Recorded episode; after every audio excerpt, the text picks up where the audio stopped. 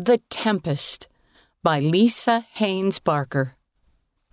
The angry noise, the howling wind, the fearful growing dissonance as thundering waves meet thundering sky, a full-fledged storm is coming on.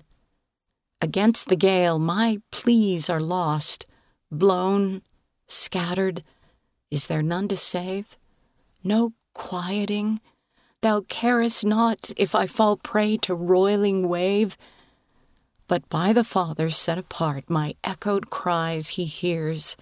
He wakes, and graciously with patience starts to still the tempest in my heart.